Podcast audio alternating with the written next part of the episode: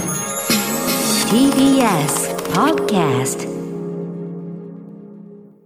ふるさとチョイスプレゼンツふるさと納税集中講座。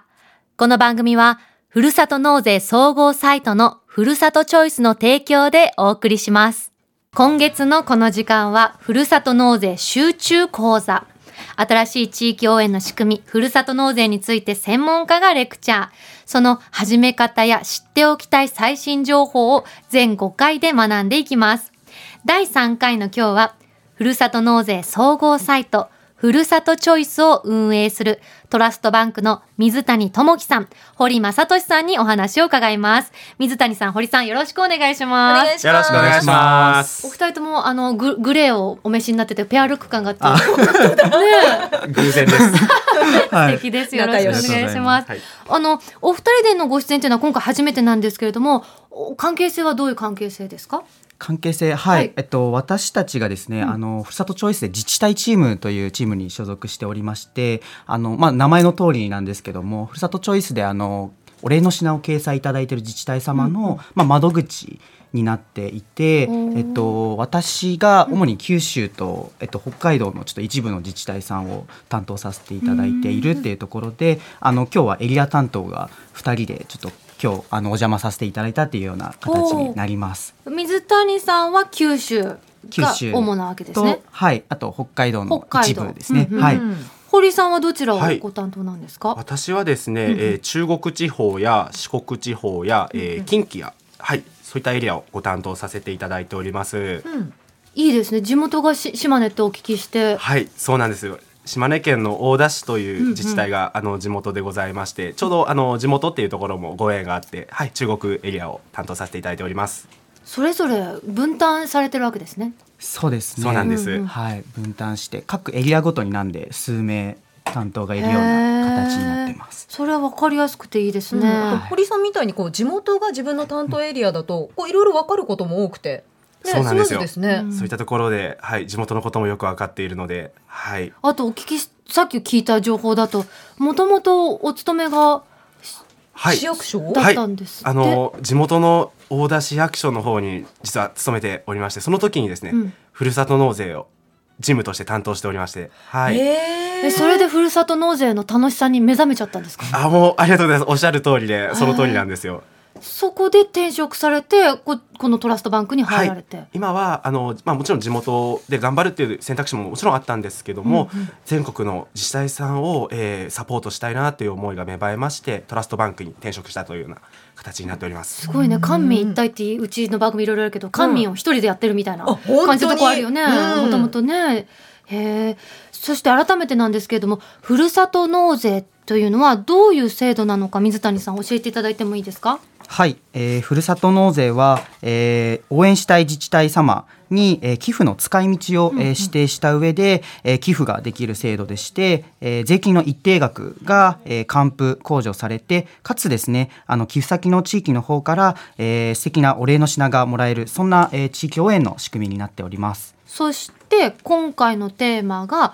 ふるさと納税と旅っていうことなんですけど、これはどういうことですか？はい、あの多分皆さん思われるところが、結構ふるさと納税だと牛肉とか海鮮とかっていうところが、お米とかね、フルーツとかね、いくらとかね、はい、がすごくイメージされやすいかなと思うんですけど、うん、実はあのふるさと納税ってこういう旅行系のですねお礼の品っていうのたくさん実はありまして、例えばホテルとか旅館の宿泊券でもふるさとチョイス今いちまんけんくらい掲載があったりとか、へー、そんなに、はい、あとはそれ以外のこう体験型のお礼の品ですね、なんか工芸体験とか、 なんかそういったものとかマリンスポーツとかそういったのが多分今さんまんけんく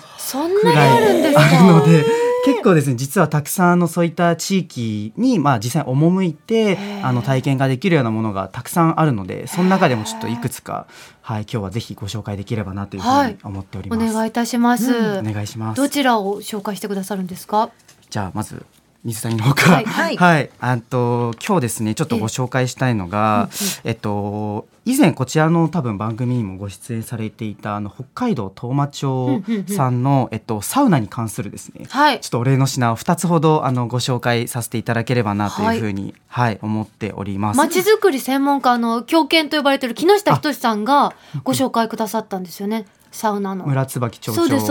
よね。サウナバスを作ってるところ、うん、ああ、おっしゃる通り、そうですそうです、はい、まさにあのその村椿町長とはあの実は私がすごい生粋のサウナーなのでサウナーつながりでちょっといろいろ連絡を取らせてもらうこともあったりするんですけど、それはもともとこういう返礼品になる前から、はい、サウナでつながってたんですか？えっと、実はそのサウナバスがきっかけで、えっと、サウナバスを作るあ作ったってなった時に、まあ、ふるさと納税でこうお礼の品として掲載したいよっていうところで、なるほど、なんかどういう、こうプロモーションというかあの載せ方がいいですかっていう相談をあの村椿町長の方からいただいたのがきっかけで、あ、実は自分もサウナなんです、あ、本当ですか、私もですみたいなところからあの実は通じ合ったんですね。通じ合ったものがあって、やっぱ茶道を極めてる同士話が早いわけですね。そうなんですよね、うん、もう全部サウナ好きに悪い人はいないっていう整ってますね。整ってるんで、はい、っていうところがあって、うんうん、はい、結構何回もこう北海道当麻町さんの方にもお邪魔させていただいて、実際にあのサウナバスも自分乗らせていただいたりとか。どうでした？すごかったですね。え、どうすごいですか？本格的な薪サウナなので、あ、大丈夫ですか？なんかサウナの話すごい熱弁しちゃう。いい、あ、大丈夫ですか？魅力をぜひぜひ。あのなんでしょう、こう電気ストーブとかじゃなくて、うん、本当にあのバスの後ろから薪をシンプルに積んで炊いてやるサウナなので、もう湿度もすごく高いですし、温度も頑張れば、まあ、ひゃくどいかないくらいまでは全然上がるので、結構本格的なサウナが車の中で車の中で楽しめる。その体験した時はどこに泊めてそれを体験されたんですか？その時は、うん、えっと、さすがにあの仕事中というかあの出張中だったので。お仕事でサウナに入ったんですか？あ、違いますよ、あの紹介をしていただいた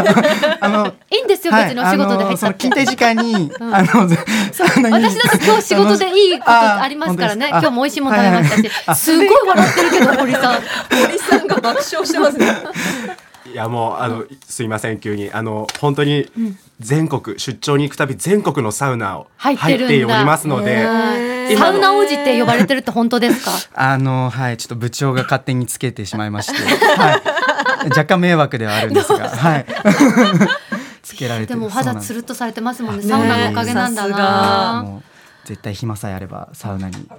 え、そのサウナに当麻町より泊まりに行く返礼品にな、返礼品になっている、それはどういう体験でなってるんですか？はい、一応あのサウナバスの方が、うん、えっと、俺の品だとにじゅうよじかんの利用券っていう形で、なんであのもうシンプルにバスをいちにち貸しますよっていうようなおのお礼の品の形ですね。それはドライバーの方はついてきてくださるんですか？いや、えっと、ドライバーも自分で自分で好きなところに運転していい、はい、そう好きなところで。なんで北海道なんで結構あのキャンピングカーが泊まれる場所とか結構点在してたりするんで、そういったところで好きなところで泊めて、で川の近くとかで泊めれば、さすがに水風呂はできないんでバスの中で。これから雪のシーズンですよ。そうですね、雪も気持ちいいんじゃない？あ、そうですね、だから雪にそのままダイブしてダイブしてっていうのができるんで、ちょうどなんで今とか本当におすすめな季節ですね。あの薪とおっしゃいましたけど、薪の金額も入ってますか、その返礼品の中に？薪の金額も、はい、この中、えっと、これは一応ですね、あのレンタルの代金っていう感じになるので、なんかサウナをあサウナじゃ薪を追加したいとかなったらちょっとそれは別で、また別で。でもいいね、はい、なかなかできない体験がねできるわけですから、うん、いいよね、うん、はい、ありがとうございます、うん、では続いて水谷さん、何堀さんああ堀さん、堀さんのおすすめありますか？はい、ありがとうございます。私からはですね、中部エリアのご自治体の連携の取り組みをちょっとご紹介させていただきたいなと思っております、はい、でこの取り組みはですね、いつつの自治体の皆様がですねトラストバンクへご相談いただいて一緒にお取り組みをさせていただいたものになるんですけども、うん、その連携しているご自治体ちょっとご紹介させていただきますと、はい、静岡県の静岡市さん、えー、山梨県の南アルプ市さん、山梨県の北杜市さん、えー、長野県の佐久市さん、えー、新潟県上越市のさんの、はい、いつつの自治体になっております、うん、このいつつの自治体が協力してひとつの返礼品を考えたってことですか？はい、おっしゃる通りでございます、えー、面白いね、うん、今までひとつの地域がひとつのものを考えてたけど、うん、そうなんですよ。共同で、ね、そうなんですよ、うん、なので全国的にもかなり珍しいかなと実は思うんですけども、うんうん、あのお二方はこのご自治体がなんでつながったかって想像がつきますか？うん、そりゃ愛でしょう。愛愛だい、そうでしょう。正解です、うん、そして志でしょう。いやもうそうですね、うん、もうある意味大正解かもしれないです、はい、優しい。実はちょっとちょっと求めてたところは違ったんですけども、うんうん、はい、あの実はですね、正解は、はい、うん、えー、ご自治体を通る高速道路が連携のきっかけになってます。へー、高速道路、はい、なかなかちょっとふるさと納税っていうお話だったのでちょっとピンとこなかったかもしれないんですけども、ね、まあ、その高速道路がですね、その中部地方にあのつながったことでやっぱり人や物のですね行き来が増えて経済循環がこう良くなると、はい、そういったことが今期待されております、うんうん、でそういった考え方がですね、あの私たちトラストバンクとあの見事に合致したところからですね、私たちも一緒になって高速道路を活用して、うん、あのお取り組みをしていきましょうっていうところで、はい、行ってきた取り組みになっております。返礼品はどうなるんですか？そのいつつの地域が合体すると、はい、なのでまずそこの返礼品、お礼の品を考えるときにですね、うん、あのすごい悩みまして、ご市の共通点ってなんだろうっていうところで、うん、それで出てきたのがフルーツだったんですね、うん、はい、いいですね、うん、そうなんですよ。やっぱりご市、ご市町のですね、あの特色がすごく詰まっているので、そのいつつの自治体のフルーツを使用した特別なジャムをお礼の品として、はい、開発いたしました。